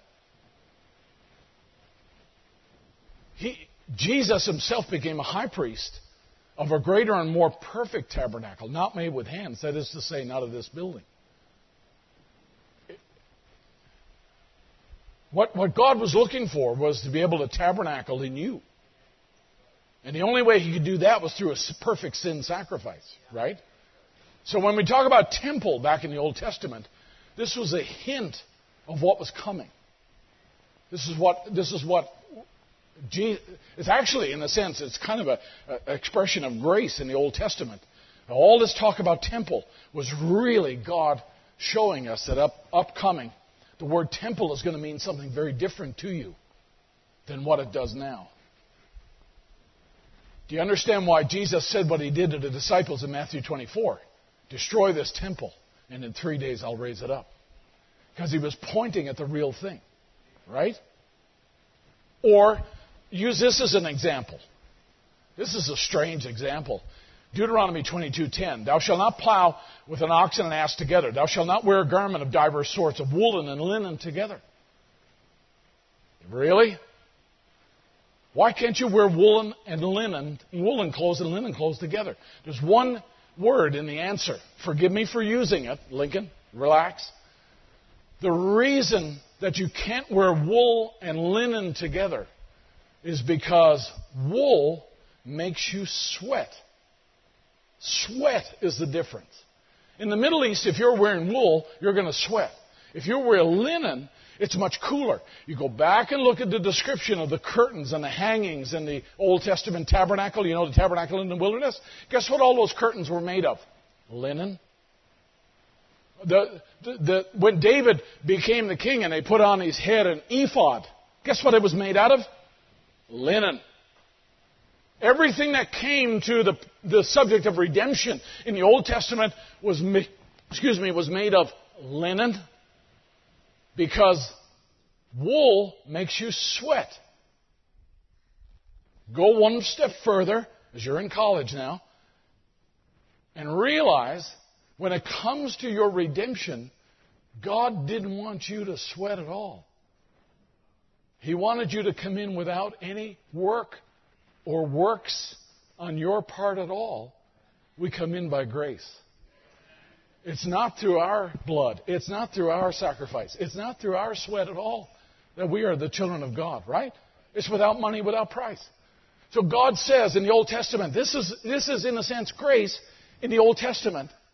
It's a foreshadow. You know what? We don't have the same laws up here now in woolen. How many of you are wearing woolen linen today and the Holy Spirit didn't check you at the door?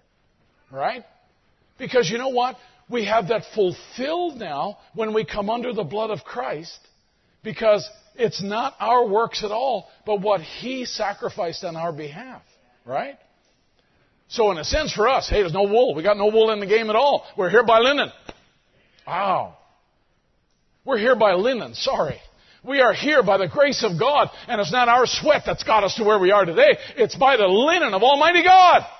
Glory to God. And, and He took upon Himself the pain, the suffering, the sacrifice, the sweat, the blood. He took upon Himself all of that. And you didn't come in by wool, you came in by linen. And you go back and do your own study and look back there and find out when it comes to redemption, everything about it mentions linen and not wool because God did not want you at all. God did not want you at all to labor in this whole process. So when Haggai gathers everybody around and says, Hey, look, how many of you were alive when we left Jerusalem and saw Solomon's temple, the one that he built? It was pretty good, wasn't it? He said, Let me tell you something. The one that's coming, way better. Not even built yet. The one that Jesus walks into, it's not restored yet. Nehemiah and all of those guys, they all restore that. But it's not built yet. But here's, here's Haggai saying, you know what? The glory of this, of this new temple that's coming. He says, uh, God says, I will shake the heavens and the earth and so forth. I'll shake the nations, and the desire of nations shall come, and I will fill this house with glory, saith the Lord of hosts. You know where that house was when, when Haggai was speaking? It was still in ruins. That's what Nehemiah and Ezra came back to, and the whole thing is in ruins. And they looked at it and they wept and they said, My goodness, this is the house of God. You know what? Haggai's looking at a house that's not even built yet, it's not even restored yet. But he's saying the glory of this former house. He said, The silver is mine, the gold is mine, saith the Lord of hosts, and the glory of this latter house. Hey, listen, when God prophesies, right, there's something coming. When we build monuments, when we build temples, when we build memorials, they're all about things we've done in the past. But when God talks about memorials, it's always things that are coming ahead. Because God knows the house that's going to be built. He knows the temple that's coming. And he was not just talking about, hey, this is going to be a better church, this is going to be a better sanctuary. Uh, he's talking about, you know, God's going to move on from just buildings made with stone and, and sheetrock. He's going to move on to actually taking sinful creatures and actually dwelling in them by the grace of God and by the shed blood of the Lamb, I'm actually going to live in them and take an old beat up old temple and live in it and show my glory through it. So when you go and act like a Christian, it's God showing His glory through that old temple that He's restored. That's not you, and that's not your wool. That's His linen that brought you to the place where now it's His grace that shows His nature through you. And let me tell you, you weren't born in the nature of Christ. You didn't grow up and show the nature of Christ. I talked to your brother. You didn't, you didn't exhibit any of that. But God says, let me get my hands on him. Let me take him and renovate him. And let me put my, let me put my spirit in there. Take his stony heart out and put my heart in there and watch what I can do in a temple like that. Not because of his works, but because of God's grace. That's what he does. And listen, folks, that's what he's done. Every one of us, by God's grace, is taken that old temple that you were and fill it with his glory and say, you guys remember the old temple? Ah, this new one, you ain't seen nothing yet. Wait till I get through building this new temple. And Jesus stands there. And they said, Show us the Father. He said, Hey, you see me? You seen the Father. You're looking at a human temple. The human temple is not what's important, it's what's in there. It's what's inside that temple is what's important. Just like the temple that, um, that Solomon built, it wasn't necessarily the bricks, it was what happened inside the bricks that was what was important, right? It's not so, it's not so great that you're here in church. Let me tell you, it's great when Christ has control and has a vessel that he can climb into and he can preach and he can believe and he can sing and he can worship and he can he can show kindness to somebody and he can give an offering to somebody and he can go on the mission field. God can take an old vessel that had had plans and ambitions and had goals and I wanted to marry this guy and I wanted to do this, I want to do this and God has such control over that temple that he can just take that and say, oh, you're going that way. Let me just turn you this way. Let me shift this way. And let me shift this way. And a surrendered temple is exactly what God's after. Can I have another minute? That's enough. That's a majority for me. Just give me, give me a minute. I will promise you I'll take just a minute.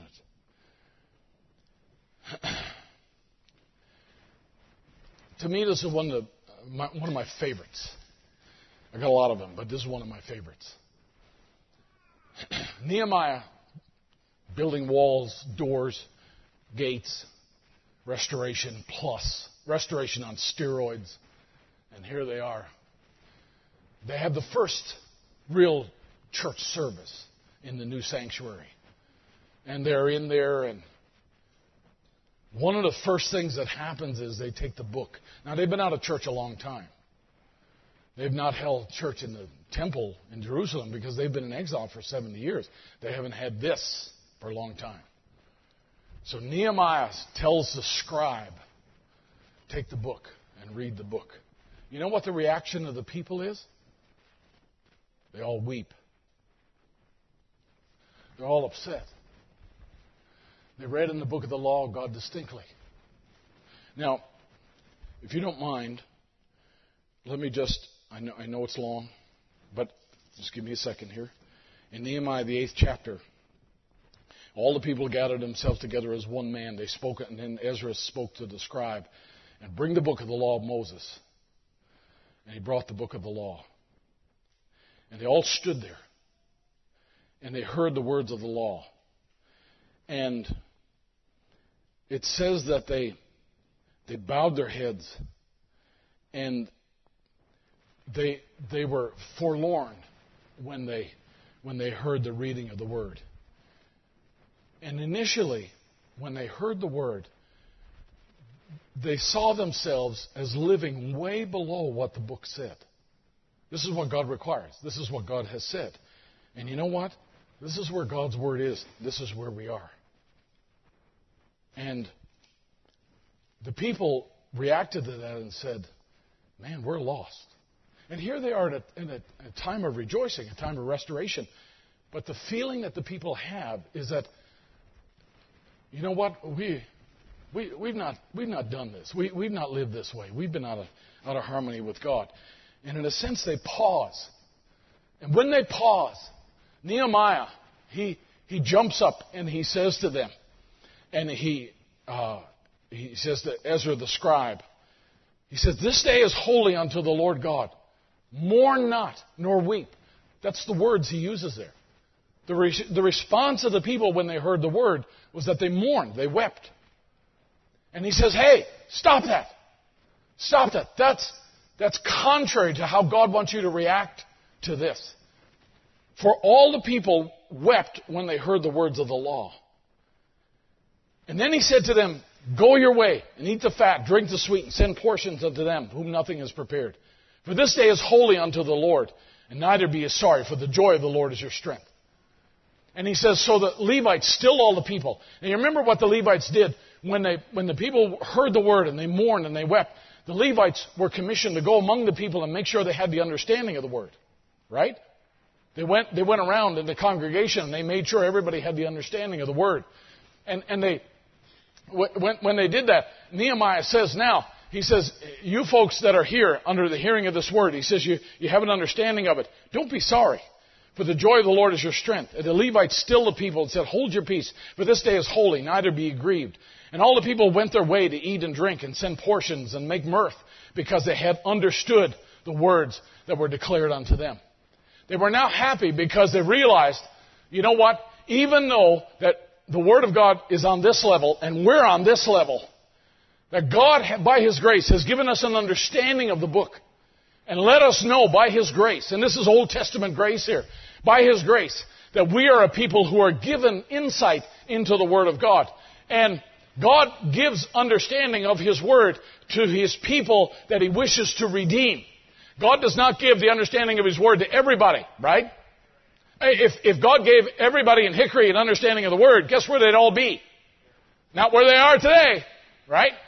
But God gives an understanding of His Word to the people that he has redeemed, the people that he loves, and he gathers that people together. And Nehemiah says, hey, this is God's grace to you to give you the understanding of the word. And when you get the understanding of the word, don't weep and mourn and judge yourselves. Hey, God has judged you as fit for the understanding of the principles of the kingdom. And this is what God intended to do was to restore his people back into a place of glory, into a place of grace, into a place of forgiveness again. He says, don't, re- don't mourn, but rather rejoice and take meat and drink for everybody. Everybody should be thankful during this time and worship God. This is not a time of mourning. This is a time of great grace given to God's people.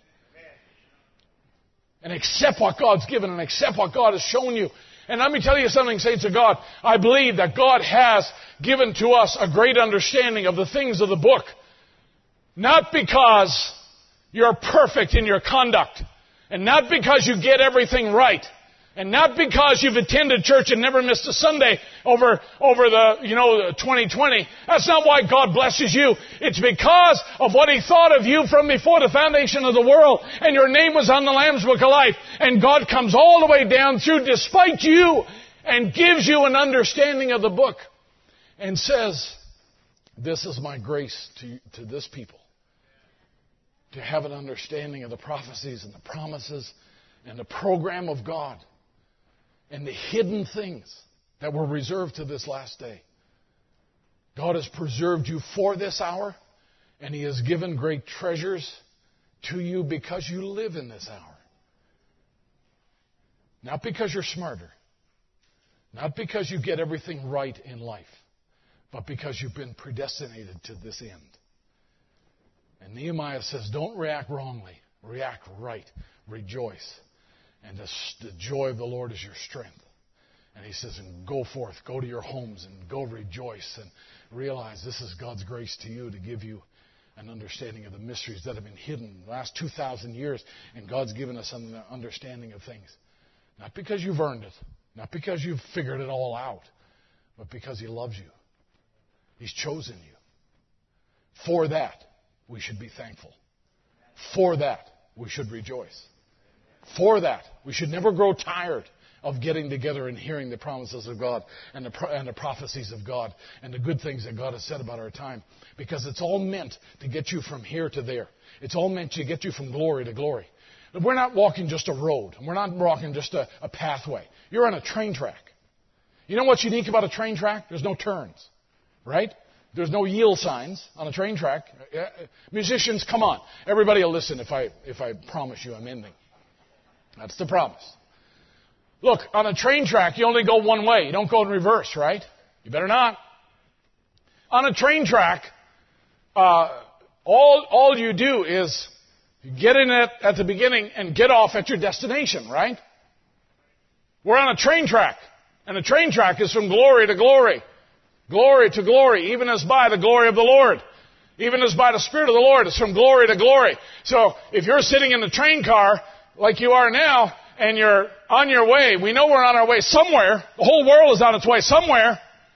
Right? If you're a Gentile, you're on your way somewhere. If you're, a, if you're a Jew, you're on your way to a different place. But if you're a Gentile, you're on your way somewhere.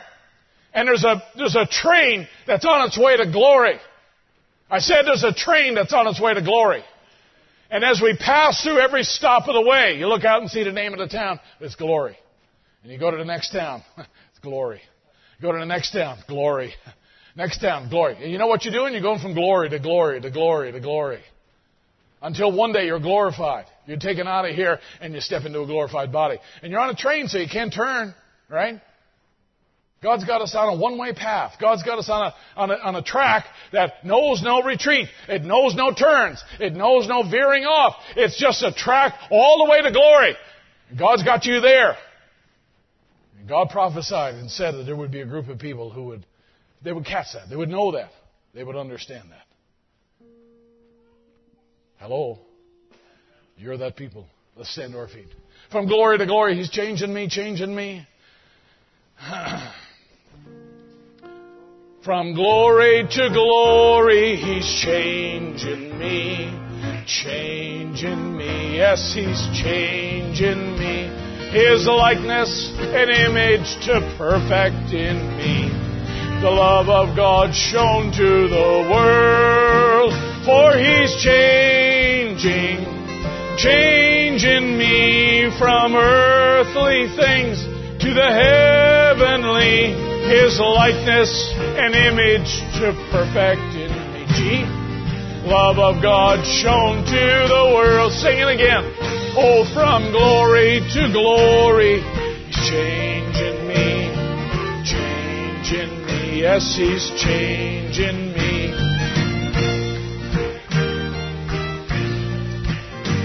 The love of God shown to the world, for he's changed changing me from earthly things.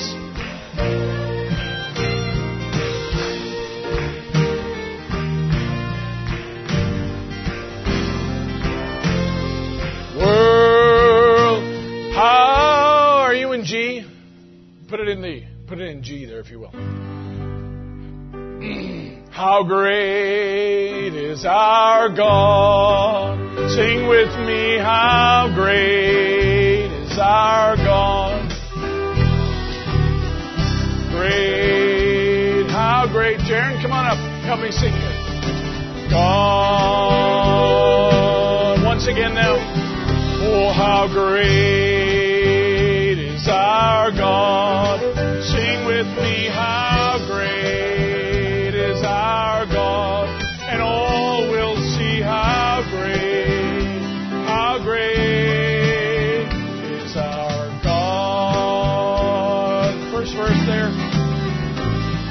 splendor of a king. Sing it now. Let's just worship him this morning.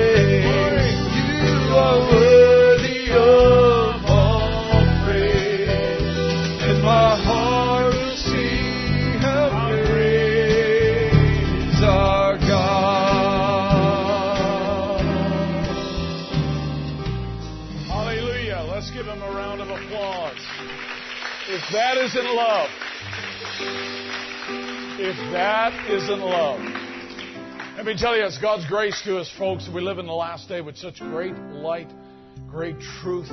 Paul says, we read in the very beginning, he said, I see through a glass darkly. I, I, I see as a child. I see as someone who's not reached maturity yet. I know there are more things there. I know there are things that are there, but they're out of focus, or there are things that are gray. I don't see it yet. Let me tell you, we're not living in that age. We're not living in that age. We're living in an age where the light has come. Shall be light about the evening time. Living in a time when things are made known. he left his splendor of heaven. He left the splendor of heaven, knowing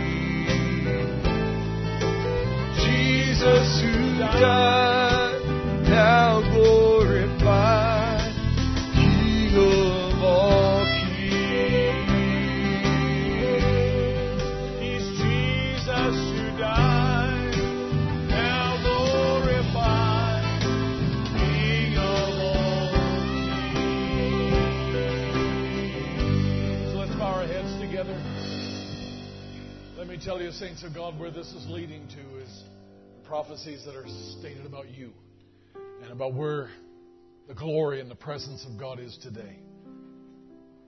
It's not in a prophet.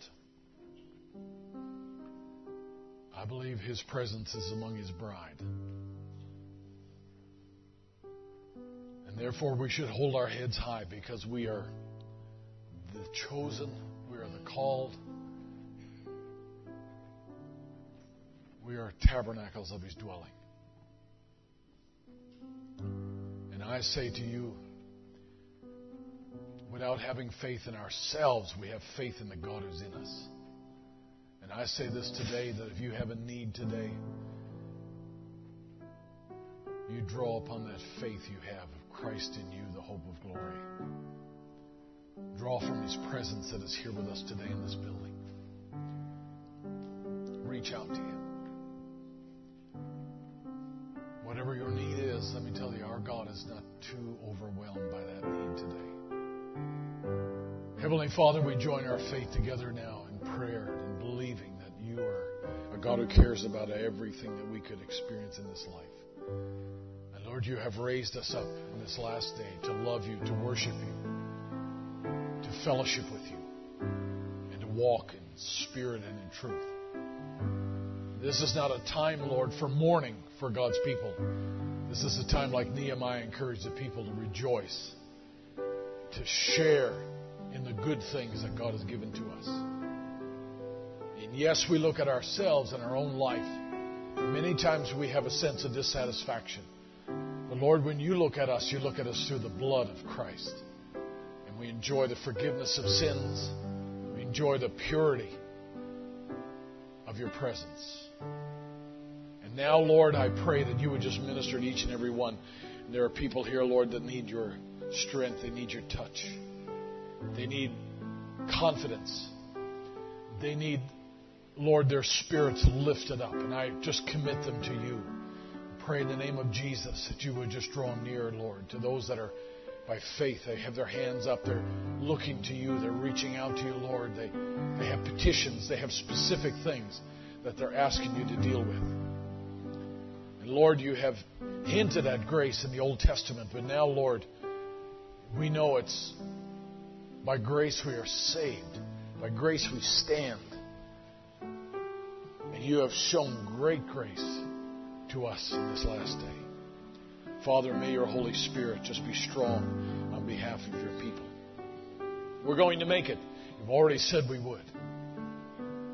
And we lean upon you. We look to you. Have your way, Lord, we pray. Have your way among us. Continue, Lord, to reveal yourself to us. And that we might worship you, Lord. Not because we have to, but we worship you because we want to. Lord, minister now to your saints, I pray. We'll give you thanks and praise in Jesus' lovely name.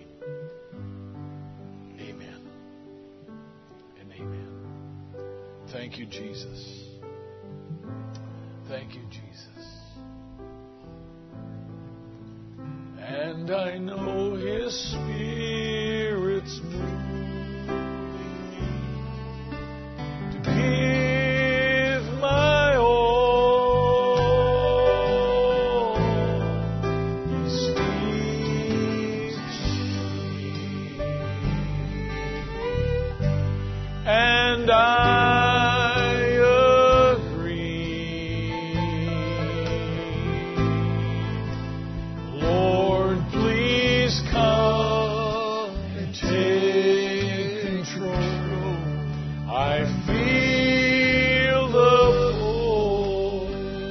verse now again. Sing that chorus.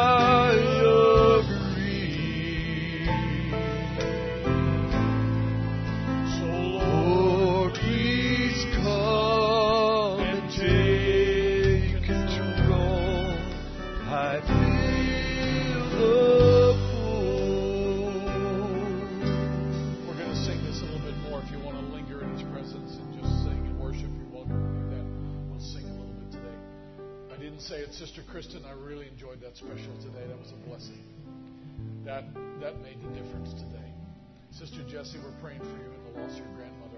I had that written down. I didn't mention that. May God bless you and your family. Certainly praying with you this week. God bless you as you go today. At night I lay.